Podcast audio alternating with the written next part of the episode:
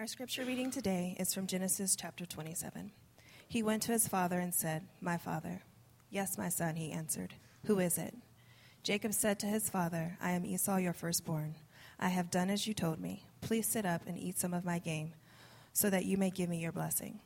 Isaac asked his son, How did you find it so quickly, my son?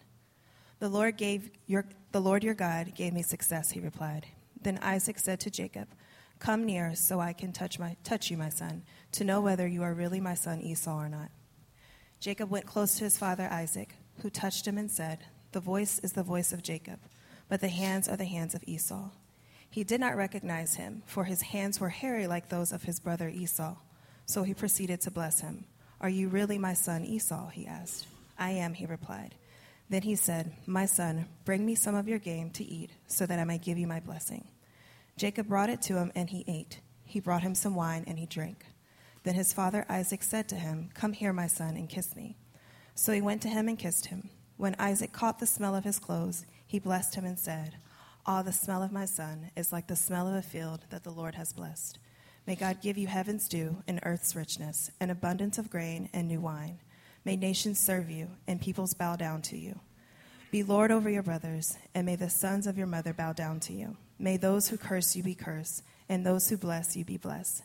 After Isaac finished blessing him, and Jacob had scarcely left his father's presence, his brother Esau came in from hunting. He too prepared some tasty food and brought it to his father. Then he said to him, My father, please sit up and eat some of my game, so that you may give me your blessing. His father Isaac asked him, Who are you? I am your son, he answered, your firstborn Esau. Isaac trembled violently and said, Who was it then that hunted game and brought it to me? I ate it just before you came, and I blessed him, and indeed he will be blessed. When Esau heard his father's words, he burst out with a loud and bitter cry and said to his father, Bless me, me too, my father. Amen.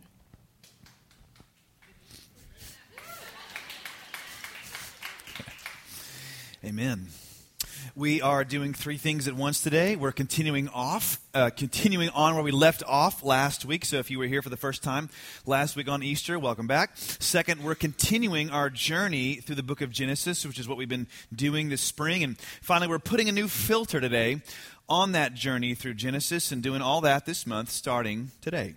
Now, if you know anything about the lives of the people in Genesis, you know that, for example, that Abraham's life before this passage and Joseph's life, which we'll get to after this passage, these are all about epic characters with uh, epic lives who do epic things. They blaze new trails, and yeah, yeah, there's some ups and downs with them, but by and large, there's a lot to like and even to emulate about them. But when you come to these people, when you come to the lives, of the people in this passage of Isaac, Rebekah, of Jacob, uh, Esau, later on Rachel, Leah, and Laban, to name drop a few folks we'll see uh, over the month. By contrast, these are the worst sorts of people. They live small, petty lives, doing small, petty things to each other who are small and petty people. And of all of them, Jacob, the central character here, he's the smallest and the pettiest of them all. He is a con artist with no character. And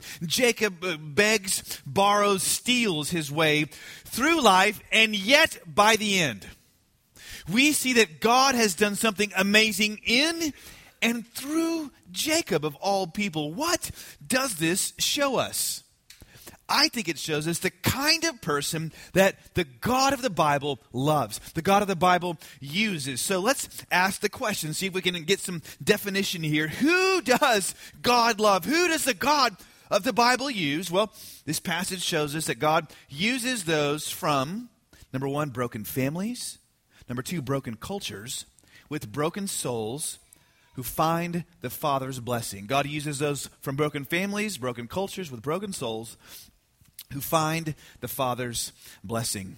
Let's go here, number one, and, and just ask to recap briefly how did we get to here in Genesis? Well, uh, Genesis 1 through 11, if you were here, you saw uh, that's really all about the downward spiral of humanity. But what, what we see in the middle of that downward spiraling, that, that God comes and He promises to one day send a Savior. And so in chapter 12, as you saw, there was a turning point. God came to a man named Abraham and He said, Abraham, I'm calling you out uh, through your family, through your offspring, through your seed all nations on earth will be blessed.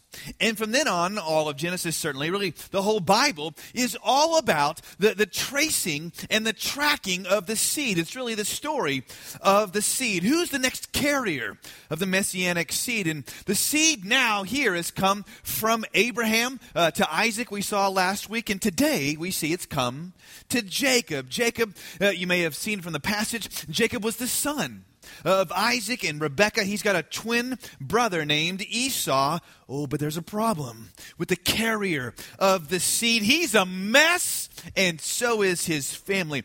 Everyone, as a matter of fact, in this family is deeply broken. Let's look at the main characters to begin here. Uh, let's look at Isaac first. He's the, the patriarch of the, uh, of the family. He's old and he's blind. Oh, but he's not too old and blind to be shady here. Uh, he sets this whole episode in motion uh, at the beginning of the chapter. Uh, uh, he calls his oldest, favored, most favored son Esau into his tent and attempts to hand the family fortune over in secret. And for all you, you boomers out there, Isaac's sort of the original J.R. Ewing, you know, from Dallas. He's, he's, you know, manipulating the whole deal. So, yeah, there you go. Uh, take it for what that's worth. Rebecca, she's the matriarch. Rebecca favors the other son, younger son, Jacob, and she tries to swing the family's future towards her and her favorite child by conspiring to hustle her husband, to swindle her own son. Then there's Esau, the older brother. If you read the rest of his life, you, you find that Esau was impetuous. He's, he's, uh, he's violent, impulsive. He's bitter. He, he runs around with scandalous women. Then there's Jacob, shallow, insecure. Jacob ruins the lives of everyone and everything he comes into contact with. And so, in the middle of their brokenness, though, this passage shows us what they're all doing. And what they're doing is this every character here is on a quest to get or to give the one thing they think can help them rise above their brokenness and misery. And that one thing they're after, you can see from the one word that dominates the passage. It's a, the one word that if you don't understand it, you won't get what's going on here. It's the one word that's mentioned more than 20 times in just these, this passage alone. It's this word, the one word, is the word blessing blessing. These people were all after the blessing, who would get the blessing or who they could give the blessing to. What's the blessing all about? Well, at first you may think, oh, yeah, the blessing, it's like some nice, encouraging words spoken by the grandparents at Christmas. You know, they get the kids around, they get them on the lap and tell them they've been a, a good child and they give them like a, you know, a gift card to Toys R Us. But of course, they're going out of business, so I guess that wouldn't be much of a gift card or very meaningful, would it? No, not a blessing at all. But then you realize, well, these people certainly don't treat these words as just nice and meaningless. They don't believe the blessing can be taken back. Later on, when Esau, you see this, he, uh, Esau begs his father to rescind what he's spoken to Jacob. Isaac says, can't do it, can't happen. What's done is done. Or you may think, well, maybe it's not meaningless, it's just some superstitious thing done by these primitive people in an ancient culture. Oh, but it's neither. This is neither meaningless nor superstitious, because among the many things this passage tries to get across to you is the spiritual power and force of the blessing. And I want to suggest to us all, to you today, no matter who you are, no matter where you're from, that we are all desperately in search of the same thing this family was in search of. We are all in search of the blessing. What was it? What was the blessing? Well, all through the Old Testament and certainly here in chapter 27, the blessing is three primary things. First, it's a deep spiritual discernment. Second, it's sincere personal affirmation. And third, it's consistent words and actions that help bring the blessing to pass. The blessing was someone looking deeply on the inside of you who knew you intimately, drawing out the destiny they saw in you, and then speaking that back into the core of your being, and then laboring with you to bring the best to pass in your life. It was like having the ultimate thing, the ultimate word spoken to you by the best coach, parent, teacher, all rolled into one that you could ever have, and it would mark your life for the better forever. The blessing was the gift of a lifetime, and it meant everything to the one who was able to get it from the person who mattered most to them.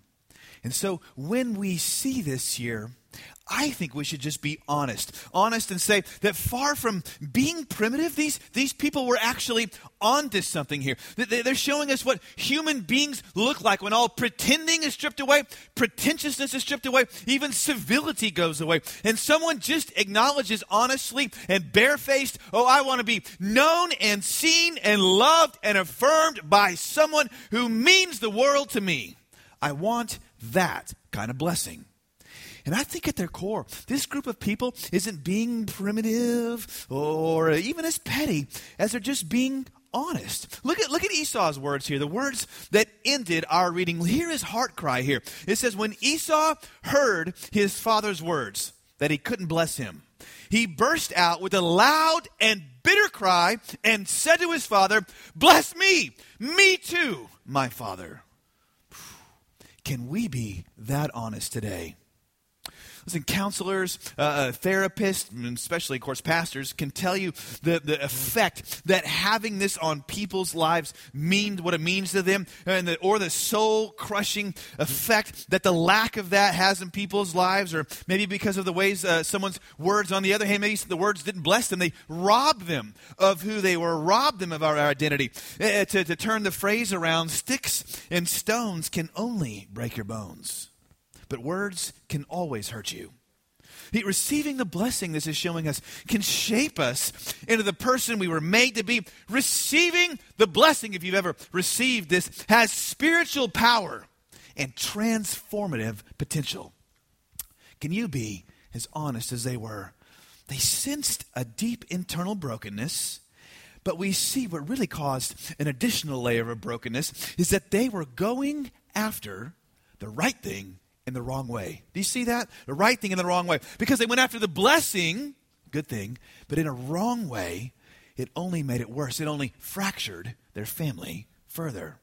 Now, before we move on, let me just pause and try to apply this for a moment, especially to, to parents and grandparents here. Let me just ask you for a moment. Parents, now, we're going to pause. Parents, uh, can you see the power that you have to shape your children's lives, the ability you have to, to bless, to shape your, your children, maybe your grandchildren's future. Do you see the power, oh, that you have to bless the next generation? You do have it.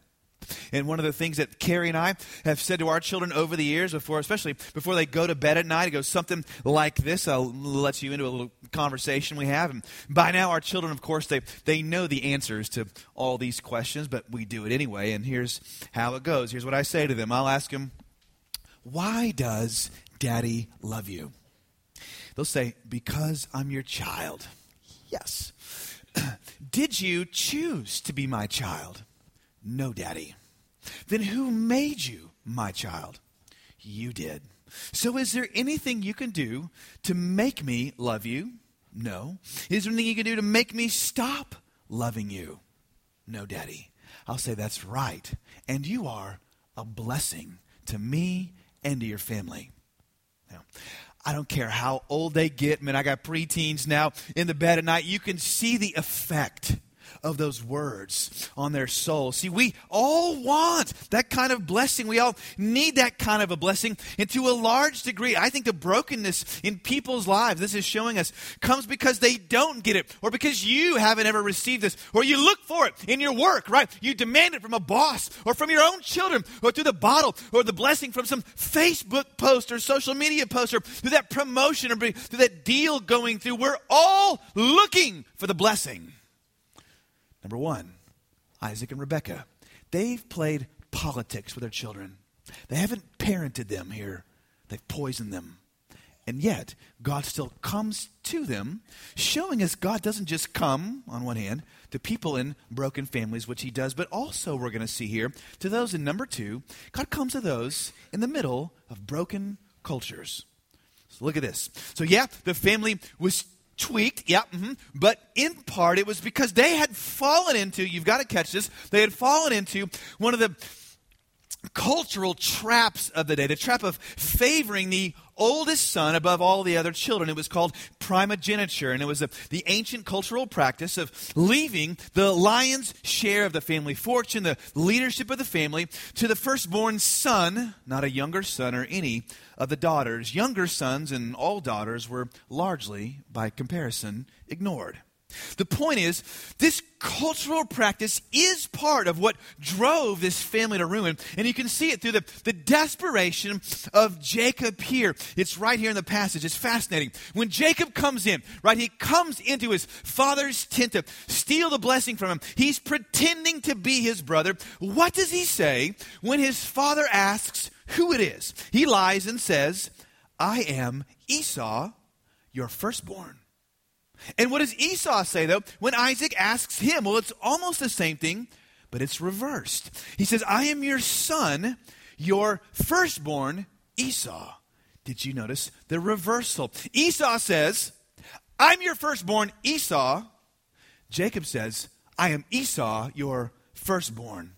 What's the difference? In Hebrew narrative, the last thing written or, or, spoken communicates what's most important to the, to the speaker or to the writer. And what this is telling you is that what was most important, what was everything to Jacob, was the last thing on his lips when he's asked to define who he is or who he wants to be. It's being the firstborn. See, this cultural practice, this mindset drove their family. And part of what drove Jacob to do what he did here, and of course, by the way, just like with polygamy, as we've seen, the Bible never endorses this. It actually goes to great lengths to undercut this and to pave the way for its eventual elimination because it shows you in great detail the train wreck of the lives that were devastated by this cultural practice, not from the heart of God. What about us? Hmm? Easy to see right where they were off, where they missed it. But don't we do kind of the same thing? Ways in our culture, right? Don't we tell some people they're more valuable based on some genetic lottery they won in the culture they had nothing to do with, right? I mean, we don't value as much mm, the firstborn as ultimate anymore. We value other things. Take a look at this. This article is called The National Pastime from the New York Times by columnist David Brooks, and it talks about how people today can go shopping on websites to get, wait for it, sperm from specific sets of donors to ensure their children have advanced genetic material. Article says this quote, At this very moment, thousands of people are surfing the web looking for genetic material. These sites take sex and turn it into shopping. They to browse through page after page of donor profiles, comparing weight, noses, personality, and what one site calls tanability. Shoppers can use these sites and select much better genetic material than would be possessed by someone they could realistically lure into bed and they can more efficiently engage in the national pastime, rigging our children's lives so they'll be turbocharged for success. There is tremendous market demand for DNA from blue eyed, blonde haired, six foot two, finely sculpted hunks who roast their own coffee. These are the kind of guys you see jogging in the park and nothing moves nor is brain power neglected. In a bow that, to all that's sacred in our culture, one sperm bank has one branch located between Harvard and MIT and the other next to Stanford. An ad in the Harvard Crimson offered $50,000 for an egg from a Harvard woman. A recent ad in the Chicago Maroon at the University of Chicago offered $35,000 for a Chicago egg and stipulated you must be very healthy, very intelligent, and very attractive, and most of all, very happy now. This, of course, is as sad as it is humorous, but I, I want to point out one thing in particular here. And that one thing I want to point out to you, you've got to see in the light of what uh, uh, a similarly wrong and evil cultural practice, in a way, did to Jacob. Because think about for a moment Jacob. Think about all the other younger brothers of his day, people not favored, not blessed, not seen, all because they're born into a system of thought that at its core simply favored someone else's genetics. Now, did you notice in the article the kind of, in particular, male DNA most desired here? Blonde hair, blue eyes. Now, don't know about you, but that doesn't really fit any description of any male person of color I've ever met. Now, you could say, well, the reason they wanted that is because, you know, it's the majority of the population, majority of people want that. But, do you think that's what they're really after here? Or is it more likely, are they thinking about what they think, they believe the best DNA looks like? The implicit assumption here is, of course, that white is better. Now, that's one of hundreds, if not thousands, of small slights against non-majority culture folks. I mean, imagine growing up being told that color's you know valuable, that's more beautiful, they're more important because of their genetics, something over which you had no choice. People would say, well, they should just, you know, get over it and forgive. And on one hand, yeah, yeah, we should forgive people who wrong us, right? Both because God commands us to, and if we don't, the bitterness will ruin us. But when you read this text, you, you see these characters in here in Genesis 27. Well, what are you rooting for here? Uh, I don't know about you, but I root for the whole system to be changed, right? I wish these boys had never grown up in a system that pitted them against each other based on their genetics, right? And pitted every other brother against each other. I mean, don't you wish here, as it's been said, Jacob and Esau would have been judged by the content of their character rather than the order in which they were born. And yes, Jacob, of course, is responsible for what he does here, right? I mean, there, but yet, yet there's a system that's rigged against him that prevents him from ever being somebody in the culture. I mean, what's he supposed to do? You say, well, certainly not this. And of course, you're right. You're right. He shouldn't do it. But why, why does he commit these crimes against his family and community? Well, maybe he's just trying to be somebody in a family and culture that stacked the deck against him. Now, the Bible never excuses his behavior. Jacob goes through hell because of his choices. After this chapter, after what he does here, he's forced to flee his home. He never sees his mother ever again for the rest of his life. The one person who's ever loved him. No, the Bible shows you he suffers for his choices and his sins. But when you when you understand what he was growing up in, doesn't that make a difference? Yeah. And when do you see, therefore, a particular group of people having the same struggle over and over again, shouldn't that tip you off that something might be wrong or ungodly or needing to be changed in the culture around you? And then what does it do to you when you see that this system not only ruined the lives of the younger brothers, but it ruined the lives of the older brothers too? People like Ishmael, oh, they were ruined. People like Reuben, Jacob's firstborn one day, they're all messed up because of this cultural favoritism, because ungodly cultural practices are dehumanizing for everyone, not just at those at whom they're aimed, right? Racism, hear me, doesn't just dehumanize people of color, it dehumanizes white people. It makes all of us less than what we're supposed to be. Now, doesn't that make you want to see systems of thought change, right? I mean, don't you think if we if we change these things and affected the culture, we might be able to deeply affect for the better the way that everybody sees them, right? I mean, how much better would Jacob's life, all of the boys' lives have been if they had not been born into something that began to tweak them, shade them, ruin them from the moment they were born? Now, put both these points together point one, point two families and cultures. What does sin look like? Hmm? Where does change begin?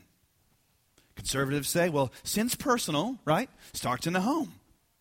Liberals say it's systemic. Sin is systemic. Change starts in culture. Which one is it? Oh, yeah, the answer is yes, it's both. This text shows us sin is both. Therefore, all need to be changed. Families and culture need to be redeemed by the grace of God. And so here is the good news in this story. Here's where the, the gospel is amazing because what this passage begins to show you again is that God sees the ones on the underside of power. God is always working behind the scenes to overturn systems that ruin people. And He comes to the ones crippled by broken families and cultures. He comes over and over again to who throughout the Bible? The younger son. Oh, what does that mean? Not that God doesn't love the older son, he does, but that is showing you it's a pattern. His grace and salvation and favor and blessing comes to the ones who are deemed outcasts by any culture. And that is good news. It's good news. See, as tweaked as Jacob's family and culture was, it didn't prevent God from working in his life. Jacob was from a broken family, broken culture, but this also, number three, produced in him, you've got to see this, a broken soul to go along. Let me ask you do you know now what this is showing us is the greatest evidence of a broken soul? Oh, it's a life, it's a person, it's someone who dresses up as someone else, who pretends to be what they're not. Look at verse 22. Jacob went close to his father Isaac. Look at how personal this is. Who touched him and said, The voice is the voice of Jacob, but the hands are the hands of Esau. He did not recognize him, for his hands were hairy, like those of his brother Esau. Are you really my son Esau? He asked. I am, he replied. Well, this is heartbreaking. It's heartbreaking. But how many times do we do this ourselves? How many times do we pretend not to be ourselves? How many times do we maybe even dress up, right, in a way in other people's clothes, pretending to be something or someone we're not in order to, to get the blessing from them because we think that's how we get it. Listen, but hear me. I'm not talking about a struggle you're facing to overcome that God's called you to overcome, right? Something that's called sin that God has said you've got to grow through that. No, I'm talking about pretending that your sin or struggle isn't there in the first place. Maybe you're trying to get a job and you lie on your resume. Get the blessing. Maybe you're doing what the cool kids at school do because you want to be like them, right? You start to, to talk like them, act like them because you want their blessing. Maybe you know it's wrong to sleep with that person you're not married to, but you do it because you want to feel special. You want to be get the blessing from them. Maybe you come to church and you keep coming because it's the thing you think you're supposed to do, but deep down the whole Jesus deal is a drag, right? But you keep coming because you want people to think you're good and get the blessing from them. See, you know, listen, but pretending to be what you're not, hiding your struggle, will never get you what you're after. It'll never get you what you need. It'll never get you the blessing. And let me show you why this is true. Look at how sadly this whole story ends. Isaac the father asked Jacob the son three times to reveal his identity, to uh, tell him who he is. And the last time, the third time, he asked him to come in close. One commentator says this is likely Isaac uh, looking for Jacob to pass the sniff test. If he gets close to him, he can smell maybe who he is. And so, one last time, Jacob leans in close, wearing Esau's hunting clothes. He kisses his father, and now it says, when Isaac caught the smell of his clothes, he blessed him and said, Ah, the smell of my son is like the smell of a field that the Lord has blessed. Isaac goes on to bless him, except in the cruelest twist of irony. Can you see the blessing? Was it really for him? It wasn't aimed at Jacob. It was aimed at someone else, at Esau. It was pronounced with Esau in mind. It was like shooting an arrow at a ghost. It couldn't land, couldn't find its target. It doesn't sink into Jacob. It doesn't change him because it wasn't for him. See, when you're only an actor, the applause can only go to your character, not to you. To you. See? So, what do we need to break out, to break through? We must be people, this is showing us, number four, who find the Father's blessing. What Jacob does is terrible. And yet his father Isaac, seeing the whole thing play out, acknowledges it's the, it's the crescendo of the passage. He says, Indeed, he, indeed, Jacob will be blessed. That's what Isaac says. He recognizes that God's grace was flowing towards Jacob, no matter what. What does this show us? it shows us that at the same time that Jacob was desperate to find his earthly father's blessing, God Almighty was determined to find Jacob and give Jacob his heavenly father's blessing because a real blessing for a real person from a real father changes everything. In the 1960s, a man by the name of Brennan Manning, maybe you know the name Brennan Manning, he wrote the Ragamuffin Gospel, among other books.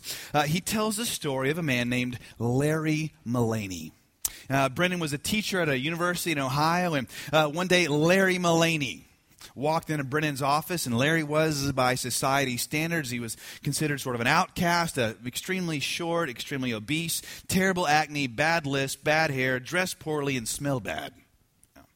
And he walked into Brennan Manning's office and introduces himself as an agnostic, because he can't say the word. Brennan asked him, What would you say? An agnostic. But the story is really about what Larry Mullaney got for Christmas one year. When Larry went back to Providence, Rhode Island for the Christmas break between semesters, he went to see his family, an Irish family, and it was more of the same in that old Irish family. Larry's dad was what other Irishmen called lace curtain Irish as opposed to shanty Irish, uh, Irish, a lace curtain Irishman. Even on the hottest day of summer, never came to the dining room without wearing a suit, usually a dark pinstripe one, without wearing a, a starched iron shirt, and without wearing a tie. Lace curtain Irishmen never allow their sideburns to grow to the top of their ears, and they always spoke in a low, controlled, subdued voice. Well, Larry Mullaney comes to the dinner table one night. He's back from college. He smells like a dead fish. And he and his father have their usual fights over, well, everything. Everything. And some of you know what that's like. Several nights later, he's had enough, and Larry informs his family he's just going to go back to school the next day. Well, his father asks him what time. Larry says 6 a.m. So the next morning, the father and son ride the bus to the airport in silence. And they get off the bus because Larry's got to catch a second bus to get to the airport. And as they get off that first bus, standing directly across the street from the bus stop are six men, six other men, standing other, under an awning. And they all work in the same factory as Larry Mullaney's father. And they see Larry and they begin making loud, degrading, taunting gestures and remarks toward him like, oink, oink, look at that fat pig. I tell you, if that pig was my kid, I'd hide him in the basement. I, he, I'd be so embarrassed. Another one said, I wouldn't. If that slob was my kid, he'd be out the door so fast he wouldn't know if he was on foot or horseback. Hey, kid, give us your best oink. The taunting, and the bullying continued.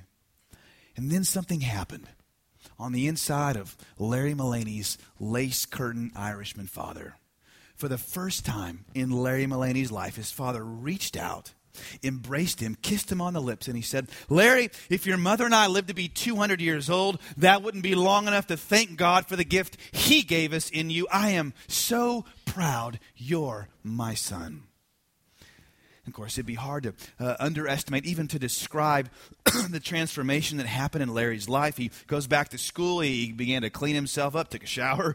He became president of his fraternity, graduated with the highest GPA in the history of the college. And Larry Mullaney came back to Brennan Manning's office after this one day and said, Tell me more about this Jesus. After six weeks of meeting, Larry said, All right. And he gave his life to Christ.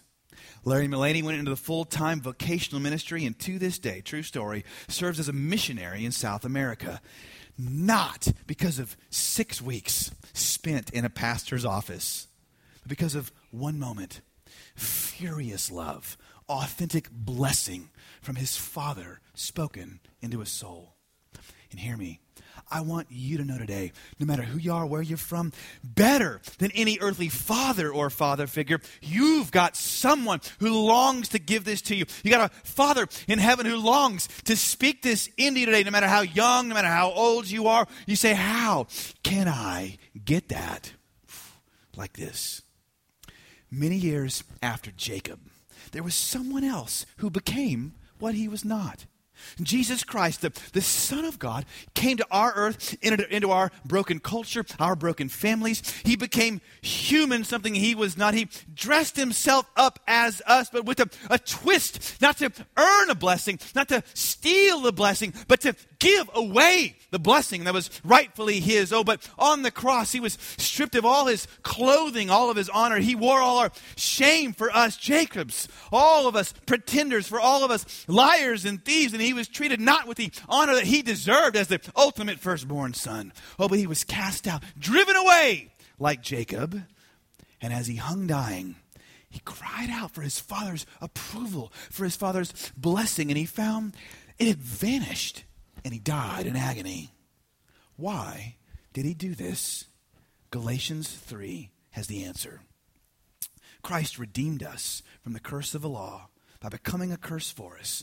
For it's written, Cursed is everyone who is hung on a pole. He redeemed us in order that what, what's the word? Come on. The blessing given to Abraham might come to us. What's, what's that? What's that word? Come on.